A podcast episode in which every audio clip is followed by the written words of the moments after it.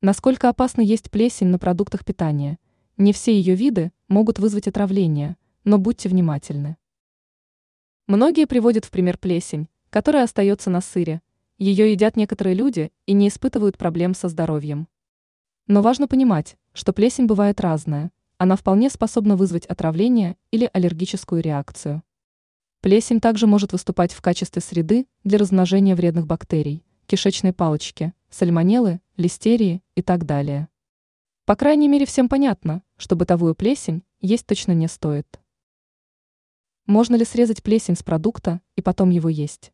Это делать стоит далеко не всегда, так как плесень врастает в продукт, и ее рост часто начинается именно изнутри. Такое правило верно для хлеба. Но можно спасти следующие продукты.